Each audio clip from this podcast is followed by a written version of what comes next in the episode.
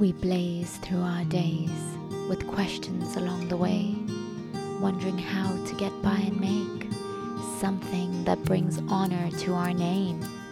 Little do we know when we start the run that that's not what it's all about, yet we courageously walk ahead in the hope to leave a mark on our ancestral past. This is important to do, for we stand here today because of all those in the rear view.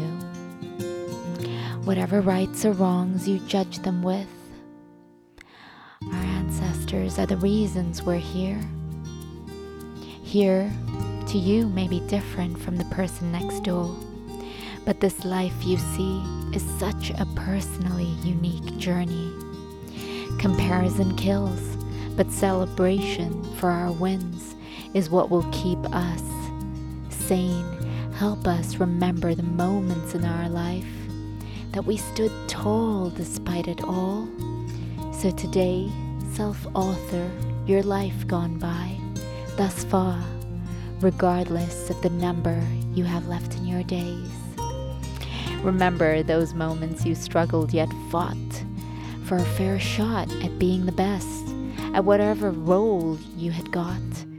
Mm, mom, pop, sis, bro, friend, wife, teacher, soulmate.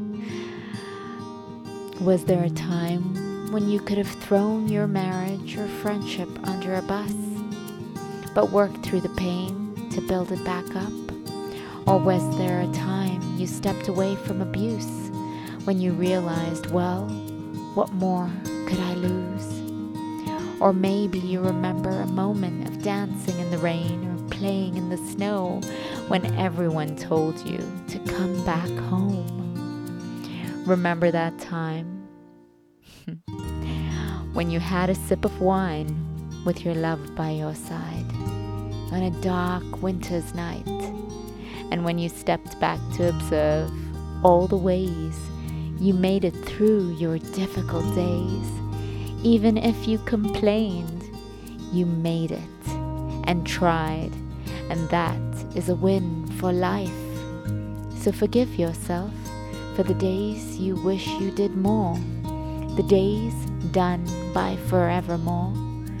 You did what you knew best, even if what you knew best was a mess.